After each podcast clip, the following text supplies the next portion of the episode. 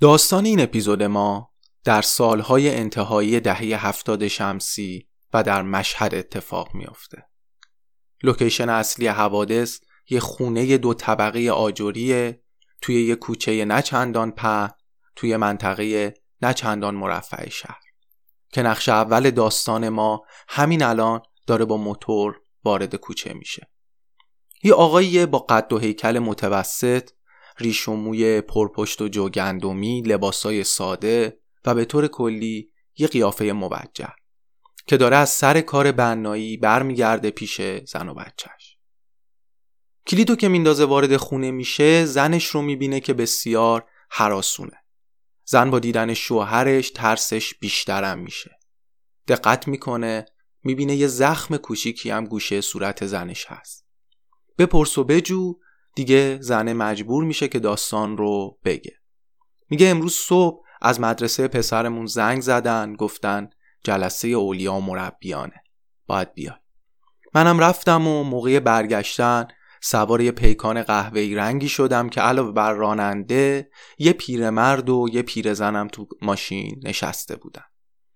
یه خورده جلوتر پیرمرد پیرزنه پیاده میشن و نمی‌دونم راننده منو با این زنای خیابونی اشتباه گرفت. چی شد؟ یه سری پیشنهاداتی داد یه سری حرفایی زد. منم عصبانی شدم و شروع کردم به جیغ و داد کردن و ماشین هنوز کامل وای نستاده بود که من پیاده شدم. تو این گیرودار پام پیچ خورد و یه ضربه هم به صورتم خورد و این زخمی که می‌بینید. این آقا بد جوری عصبانی میشه. از خونه می‌زنه بیرون را میفته توی کوچه ها و با اولین مردی که می‌بینه به قول خودش داره یه زن خیابونی رو سوار می‌کنه درگیر میشه. تو این گیرودار کتک می‌خوره یه سی چل هزار تومن هم پول داشت اونا رو ازش می‌گیرن و در نهایت خسته و مجروح و شکست خورده برمیگرده میره خونشون اما داستان اون شب هیچ وقت واسه آقای حسین هنایی داستان ما حزم نشد. حتی تا روز ادامش.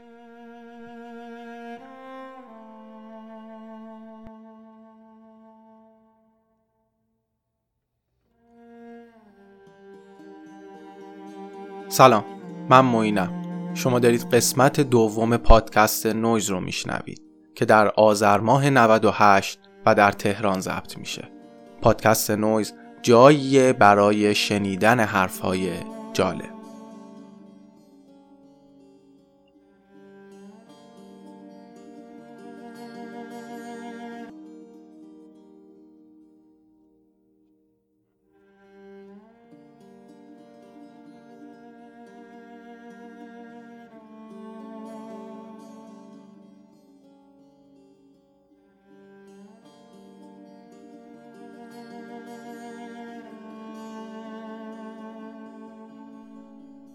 دو سه تا نکته کوتاه رو خدمتتون بگم و بعد بریم سراغ داستان اصلیم. یکی اینکه منابع این قسمت رو توی توضیحات پادکست می‌ذارم می‌تونید بهش مراجعه کنید. یه سری عکس و مطالب تکمیلی هم هست که واسهتون می‌ذارم تو کانال تلگرام. آدرس کانالم که می‌دونید. Noise underline podcast و در نهایت اینکه این قسمت به دلیل اینکه مسائل جنسی و داستانهای خشونت آمیزی داره برای بچه های کمتر از 13 سال و برای شنیدن تو مکانهای عمومی مناسب نیستش. دیگه خودتون یه فکری به حال موضوع بکنید. با این توضیح مختصر بپریم بریم وسط اپیزود دوم انکبوت یک قاتل زنجیره‌ای.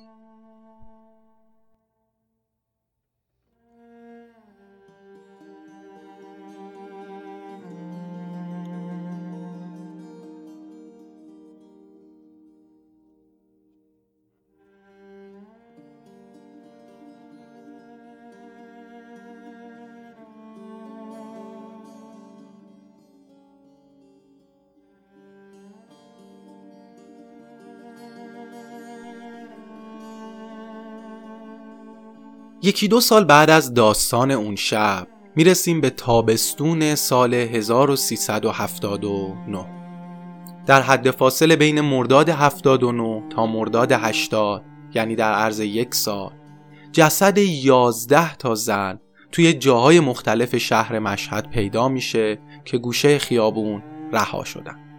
این یازده تا جسد یه سری ویژگی های مشترک با هم دیگه داشتن. که باعث شد پلیس و رسانه ها به این فکر کنن که شاید بین این قتل ها یه ارتباطی هست. مثلا همشون زنهای بین 25 تا 50 ساله بودن. شغل همگی تن فروشی بود. به جز دو مورد بقیه پرونده های مربوط به مواد مخدر تو اداره پلیس داشتن. از شکل لباس پوشیدن و وضعیت دندوناشون معلوم بود که مال طبقه اقتصادی اجتماعی پایین جامعه. و از همه مهمتر روش قتل همشون شبیه به هم دیگه بود. همه این زنا خفه شده بودن. با یک روش مشابه با روسری خودشون. حتی نوع گرهی که دور گردنشون زده شده بود شبیه به هم بود. بنابراین پلیس به این نتیجه رسید که احتمالا این قتلا داره از یه جا می‌خوره. و روزنامه های اون زمان ایران که علاقه زیادی به لقب سازی داشتن اسم این قاتل رو گذاشتن قاتل انکبوتی به خاطر اینکه قربانیاش مثل پشه و مگس تو تارش میافتن و هیچ راه فراری هم ندارن. چند هفته بعد از پیدا شدن آخرین جسد توی اواخر تابستون سال 80 پلیس چند تا زن خیابونی رو به شکل اتفاقی دستگیر می‌کنه. این وسط یه خانومی هم به اسم مژگان دستگیر میشه. تو سیر صحبتاش با پلیس عصبانی میشه و میگه آقا این چه وضع شهره و منو می‌خواستن بکشن و یه داستانی تعریف می‌کنه که برای پلیس خیلی آشنا به نظر میاد. میگه یکی دو هفته پیش تو مسیر عبور کامیون ها و جایی که کامیون ها وارد شهر میشن وایساده بودن. یه آقایی اومد با موتور دنبال من یه سر و وضع ساده ای داشت ریش و موی پرپشت و جوگندمی داشت حدودا چل ساله بود و به طور کلی آدم موجهی به نظر می رسید منو سوار کرد برد خونهشون. وقتی که وارد خونه شدیم در و پشت سر من قفل کرد. من اول ترسیدم. فکر کردم می‌خواد به من آسیب برسونه. ولی وقتی دیدم که چیزی دستش نیست یه مقداری خیالم راحت تر شد. اون مبلغی که با هم دیگه طی کرده بودیم و به من داد من مشغول شمردن پول شدم که یهو دیدم از پشت سر به من حمله کرد. منو کوبید زمین با زانوش روی کمرم فشار می‌داد که نتونم تکون بخورم و دستاشو دور گردنم حلقه کرد و شروع کرد به فشار دادن. یکم که بیحال شدم منو برگردون رو سریم و دور گردنم پیچون دو دور گره زد و شروع کرد به خفه کردن من. این وسط من تونستم با آرنج یه ضربه‌ای به شکمش بزنم و از دستش خودم رو خلاص کنم. دویدم رفتم سمت آشپزخونه. اول شیشه های آشپزخونه رو شکستم دیدم به بیرون راه نداره. رفتم سمت اتاق خواب می‌خواستم شیشه های اتاق خواب رو بشکنم. جیغ و داد می‌کردم. حالا خلاصه سرتون رو درد نیارم دیگه. قاتل یه مقداری ترسید و شل شد. این خانوم هم یه مقداری زرنگ بود و تونست از دستش در بره. ولی احتمالا می‌دونید که چرا نرفت پیش پلیس و شکایت نکرد. چون رفته بود اونجا تنفروشی بکنه دیگه. پلیس این حرفا واسش آشنا به نظر می‌رسه. میگه آدرس اونجا رو داری به ما بدی؟ میگه که بله دارم. آدرس رو میده و میرن اون خونه می‌بینن خونه متعلق به یک آقای به اسم سعید هنایی که با زن و بچهش اونجا زندگی می‌کنه و نکته مشکوکی هم به نظر نمی‌رسه. ولی به هر حال ایشونو دستگیر می‌کنن و میارن اداره پلیس و به این خانم میگن که همین بود. میگه که بله همین آقا بود. از آقا سعید می‌پرسن که این خانم همچین حرفایی می‌زنه. میگن همچین کاری می‌خواستی بکنی. درسته؟ میگه که بله درسته. میگه می‌خواستی بکشیش؟ میگه که بله می‌خواستم بکشمش. در رفت دیگه نتونستم. می‌پرسن احتمالا بین شما و این جسدایی که فلانجا و فلانجا و فلانجا پیدا شده ارتباطی وجود نداره. میگه چرا اتفاقا اونا رو من کشتم؟ می‌پرسن هر یازده تاشون رو تو کشتی؟ میگه یازده تاشون رو شما تا الان پیدا کردی. یه پنج تا دیگه هم کشتم که شما هنوز پیدا نکردید یه هشتاد تا دیگه هم زیر نظر داشتم که اگه دستگیرم نمی کردید اونا رو هم میکشتم. پیشبینی خودم اینه که احتمالا یه 150 تایی رو بکشم. خلاصه که این آقا رو میفرستن بازداشتگاه و تا قبل از اینکه روند رسیدگی به پرونده شروع بشه یه دو سه روزی توی انفرادی میمونه. خود سعید هنایی میگه توی اون دو سه روز همش داشتم به جون این پلیسایی که منو گرفتن دعا می‌کردم. ازش پرسیدن که چرا؟ می‌گفت به خاطر اینکه منو از این عذاب و فشار راحت کردم عذاب نه به خاطر قتلایی که انجام دادم به خاطر اینکه نمی‌تونستم در مورد کارام با کسی حرف بزنم. واسه همینم بود که قبل از اینکه اولین سوال رو از من بپرسن خودم اعتراف کردم. حالا دیگه این فشار روحی از روم برداشته شده و می‌تونم باهاتون صحبت کنم.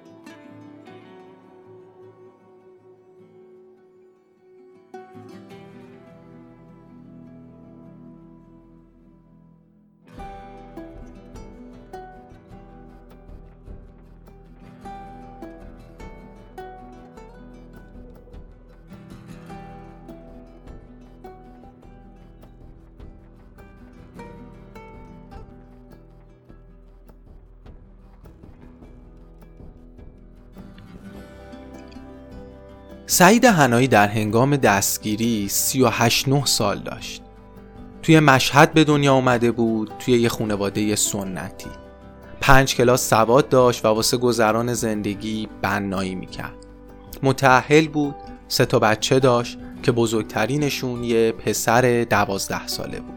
با زن و بچهش توی همون خونه دو طبقه ای که اول اپیزود تعریف کردم زندگی می‌کرد. خونه ای که تمامی قتل ها همونجا اتفاق افتاد.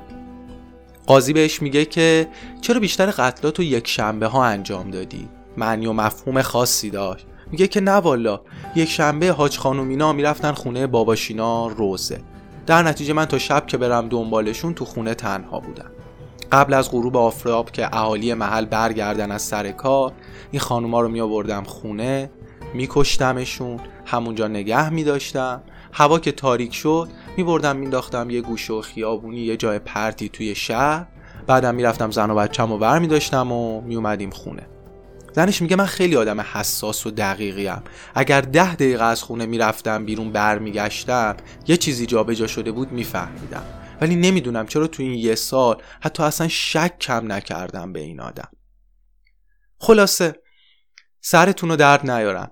پرونده سعید هنایی خیلی خیلی سریع جمع و جور شد در عرض دو جلسه دادگاه آقای سعید هنایی به اتهام 16 فقره قتل عمد به اعدام محکوم شد و در تاریخ 28 فروردین 1381 تو زندان وکیل آباد مشهد در سن 39 سالگی دارش زدن. شاید جالب ترین نکته دادگاه این آدم این بود که در جایگاه شاکی فقط یه نفر نشسته بود. اونم دادستان مشهد بود در نقش مدعی العموم از اون 16 تا قربانی دو سه تاشون که اصلا اولیاء دمشون پیدا نشدن.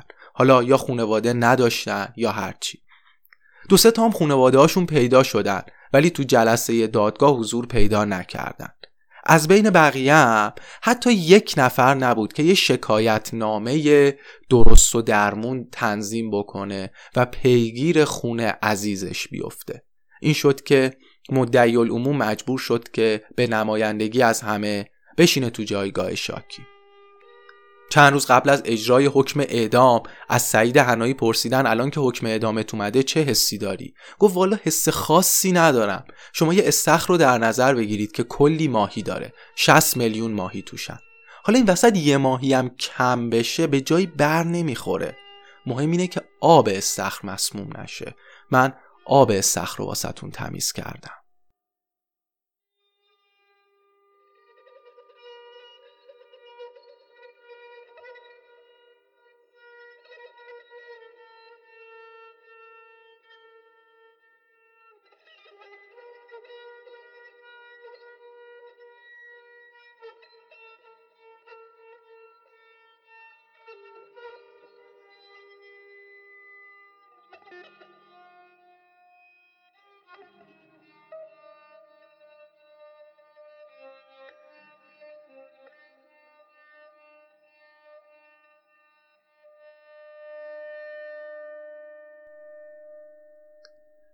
به برادر سعید میگن که داداش تو می‌خوان اعدام بکنن. نظری نداری؟ میگه که چرا می‌خوان اعدامش کنن؟ مگه آدم کشته؟ مگه قتل کرده؟ سعید فقط با فساد مبارزه کرده. اگه ذره انسانیت تو اینا می‌دید که نمیکشتشون. زن فاحشه که اصلا انسان نیست که. به همسر سعید میگن تو این وضعیت شما چی می‌خوای؟ میگه من فقط دنبال آزادیشم فقط از خدا آزادیشو می‌خوام. همین الانم هم اگر آزاد بشه من باهاش زندگی می‌کنم. چون تا این لحظه بدی ازش ندیدم. اینا هم که مردن خب حقشون بوده. زنی که با پای خودش پا میشه میره خونه یه مرد غریبه که باهاش بخوابه شما بگید اگر سزای این آدم مرگ نیست پس چیه؟ با مادر سعید مصاحبه می‌کنن یه پیرزن سفید موی آرومی به نظر می‌رسه. میگن نظر شما راجع به این داستانا چیه؟ میگه والله که سعید وظیفه واسه جامعهش انجام داده. خود من که زنم وقتی یکی از این زنها رو می‌بینم که پای تلفن همگانی وایساده داره با یه جوونی میگه و میخنده و قرار می‌ذاره دلم می‌خواد برم موهاشو بگیرم تیکه تیکش کنم. الانم این زنای خیابونی فکر نکنن سعید رفته جا اینا باز شده می‌تونن هر کاری بکنن ها.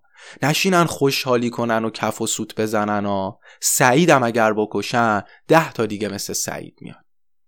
گزارشگر از مادر سعید می‌پرسه که ایشون تو بچگیش چجور بچه ای بود؟ شلوغ بود آروم بود شیطنت می‌کرد مجبور می‌شدی کتکش بزنی.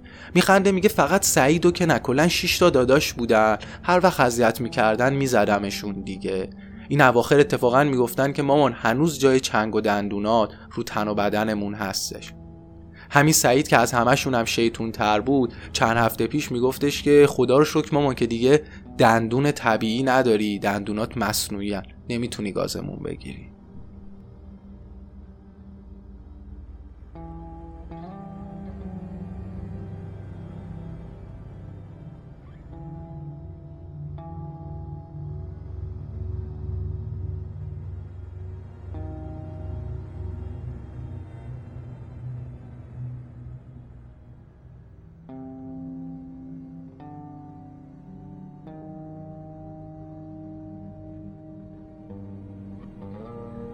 وکیل هنایی تو جلسه دادگاه سعی می‌کنه که قضیه مشکل روانی و جنون موکلش رو پیش بکشه که حداقل حکم قصاص بهش نزن. که خب دادگاه نپذیرفت و هنایی رو اعدام کردن. نماینده پزشک قانونی مشهد تو جلسه دادگاه میگه ما از این آقا نوار مغز گرفتیم چند نوع تصویر برداری مغزی انجام دادیم. کلی باش مصاحبه کردیم ولی واقعا اثری از جنون تو این آدم دیده نمیشه. تنها چیزی که میشه گفت اینه که این آدم یه آنتی سوشال پرسونالیتی دیزوردر داره. یک اختلال شخصیت ضد اجتماعی. خب احتمالا می‌دونید دیگه به هر قاتل و خلافکار و حتی یه بزهکار معمولی هم خیلی راحت میشه این اتهامو چسبون ولی به غیر از این گفتش که آقای سعید هنایی کاملا سالمه. هرچند که وقتی به گذشته این آدم نگاه می‌کنی می‌بینی که سال 59 یک بار توی بخش روانی بیمارستان ابن سینا بستری بوده. البته بعدش حالش خوب بوده و دیگه کارش به بیمارستان نکشیده. ولی به خاطر همون مشکل روانی سال 61 از سربازی معافش می‌کنن. هرچند که به عنوان یک نیروی داوطلب میره جبهه ولی اونجا مجبور میشه که پشت جبهه خدمت بکنه. چند تا پرونده پرخاشگری هم داشته. آخریش سال 75 بوده که توی درگیری با صاحب کارش و شکستن شیشه ها یک هفته میره توی زندان. ولی همه اینها قاضی منصوری رو مجاب نکرد که حکم اعدام سعید هنایی رو ساده نکنه. از منم اگر بپرسی میگم وقتی مصاحبه ها و حرفا و لحن صحبت این آدم رو نگاه می‌کنی اصلا به نظر نمیاد که داره توی یه دنیای ذهنی سایکوتیک زندگی می‌کنه. دنیاش از یه سری توهم و هزیون و پارانویا تشکیل نشده. دنیاش متشکل از یک سری باوره باوری که بیش از حد بهشون اعتقاد داره. پسر دوازده ساله هنایی میگه بابام گفته که این کارا رو واسه آینده من کرده که وقتی من بزرگ شدم به آتیش یکی از این زنای خیابونی نسوزم. همین الانم اگر بابامو بکشن صد تا دیگه مثل بابام میاد مردم محل اصلا به خود من میگن که راه بابا تو ادامه میدی دیگه. منم میخندم میگم حالا بذارید یکم سنمون بیشتر بشه ببینیم چی میشه.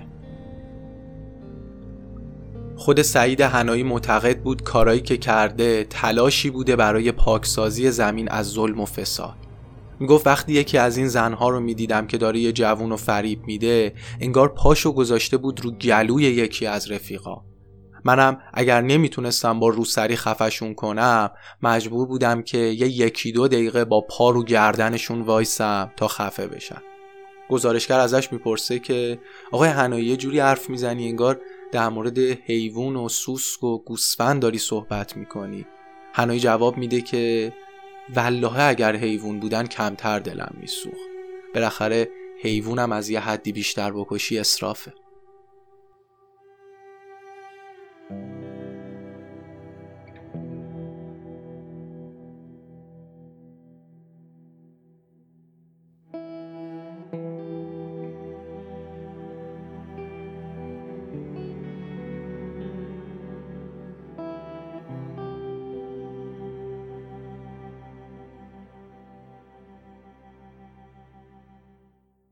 اما دادستان پرونده بیشتر از اینکه هنایی رو یک مسلح و پاکسازی کننده بدونه یه منحرف اخلاقی می‌دونه. توی دادگاه میگه اگر این آقا واقعا هدفش اصلاح و پاکسازی و مبارزه با فساد بود پس چرا به 13 تا از 16 تا قربانیش قبل از مرگ تجاوز جنسی هم کرده بوده؟ البته خود سعید هنایی هیچ وقت این اتهام رو نمیپذیره. میگه من ته تهش تو دو سه مورد اینا رو بغل کردم. اونم تو مورد آخر انقدر به فشار روحی اومد از اینکه یه زن نامحرم و در آغوش کشیدم که نیم ساعت داشتم گریه و استغفار می‌کردم. خود زنم فهمید بهم خندید. ولی واقعا هیچ نشانه قطعی از اینکه سعید هنایی به قربانیاش تجاوز می‌کرده پیدا نشد. جالبتر این که هیچ اثری از ضرب و شتم و شکنجم رو بدن اون زنها نبود. هنایی به راحت ترین شکل قربانیاشو میکشته. یه حمله ناگهانی روسری دو دقیقه فشار خفه شدن و تموم. خودش هم میگه من اصلا مشکلی ندارم که بخواید منو دار بزنید. بالاخره خودم چند بار افراد رو خفه کردم. می‌دونم چیز عجیب غریب و زجرآوری نیست. فقط درخواست من اینه که یه جوری منو بکشید که بتونم اعضای بدنم و بعد از مرگم اهدا کنم. همون جوری که خودم زندگیم و وقف جامعهم کردم می‌خوام اعضای بدنمم هم تو بدن یه نفر دیگه این راه و ادامه بده. بگذریم. وقتی به نحوه قتل نگاه می‌کنی انگار این آدم نه هدف جنسی داشته نه داشته موعظه می‌کرده و نه مقصودش تنبیه بوده. فقط و فقط یه هدف تو ذهنش داشته. حذف فیزیکی. به قول خودش پاکسازی زنهای خیابانی از سطح شهر. هنایی خودشو خیلی آدم مذهبی می‌دونسته. واسه همینم دو تا از قتلاشو تو شب تاسوعا و شب آشورای سال 80 انجام میده. میگه تو شب تاسوعا را افتادم تو خیابون چند تا از این زنها رو پیدا کردم. به هر کدوم دو سه هزار تومن پول دادم. گفتم لطفا امشب دیگه کار نکنید. آخریشون گفتش که والا این کار هر شب ماست دیگه. بالاخره باید بریم این کار رو انجام بدیم. منم انقدر بهم برخورد که همونو سوار کردم بردم خونه کشتمش. سعید جایی به گزارشگر میگه یه مدتی توی مشهد خوشسالی شده بود. قتل دوازدهمو که انجام دادم همون شب یه بارون قشنگی اومد. به خدا گفتم خدایا مرسی که منو می‌بینی و داری جواب کارامو میدی. تو یکی از آخرین مصاحبه های قبل از اعدام ازش می‌پرسن که چی خیلی اذیتت می‌کنه. میگه این لقب قاتل که به من دادن خیلی رو اعصابمه. به من میگن قاتل انکبوتی قاتل زنان خیابانی. من که قتل نکردم من فقط پاکسازی کردم. من مسئله زنان خیابونی رو تو سطح شهر یه جورایی ساماندهی کردم. اینم فقط نظر من نیستا برید از مردم بپرسید هنایی میگه من عمدتا وقتی که جنازه ها پیدا می‌شد و مردم و معمورین و اینا جمع می‌شدن بالا سر جنازه برمیگشتم همونجا. راستم می‌گفت. حجت الاسلام منصوری قاضی پرونده ای که حکم اعدامش رو صادر کرد میگه من یه بار ایشونو بالا سر یکی از جنازه ها دیدم. حتی با خود منم صحبت کرد و از وضع ناامنی منطقه شاکی بود. منم بهش گفتم آقا خیلی حرف می‌زنی ها ممکنه به خودت شک بکنم ها.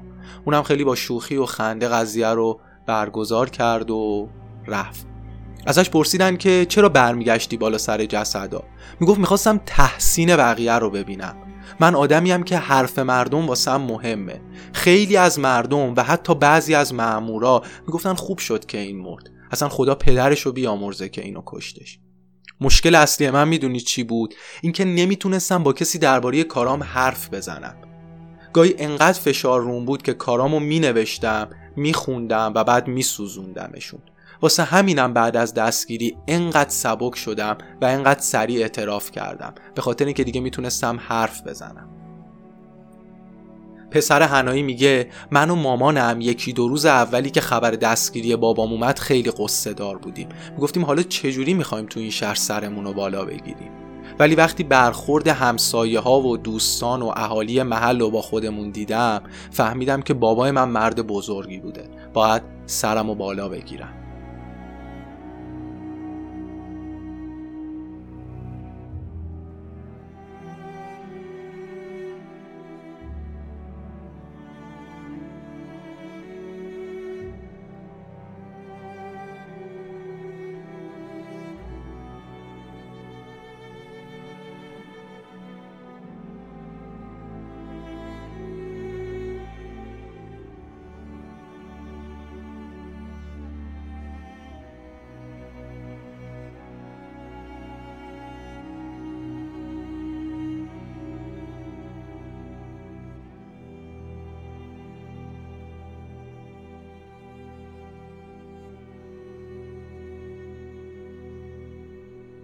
این هم از قاتل گفتی؟ اجازه بدید یکی دو دقیقه هم از مقتول بشنوی.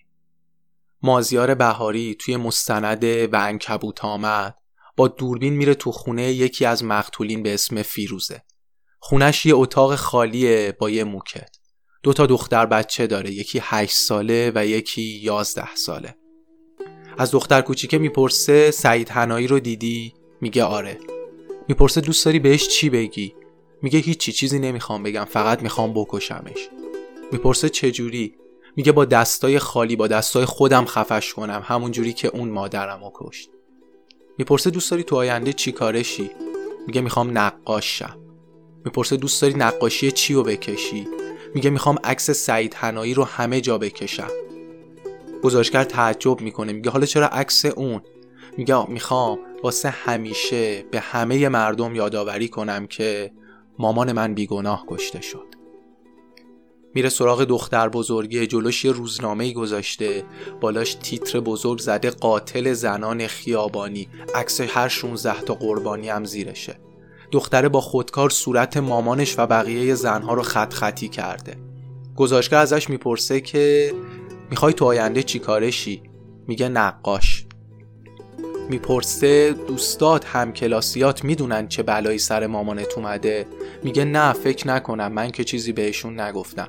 می‌پرسه حالا که قاتلش دستگیر شده میری داستانو واسهشون تعریف کنی؟ میگه که نه والا روم نمیشه. میگه وقتی بزرگ شدی این داستانو واسه کسی تعریف می‌کنی؟ جوابی که این دختر به این سال میده به نظرم تأثیر گذارترین داستان توی این تراژدیه. دختر اینجوری جواب میده. میگه شاید اگر یه روزی نویسنده بشم داستان زندگی مامانم رو بنویسم. ولی بعید می‌دونم که خودم روم بشه این داستان رو واسه کسی تعریف بکنم.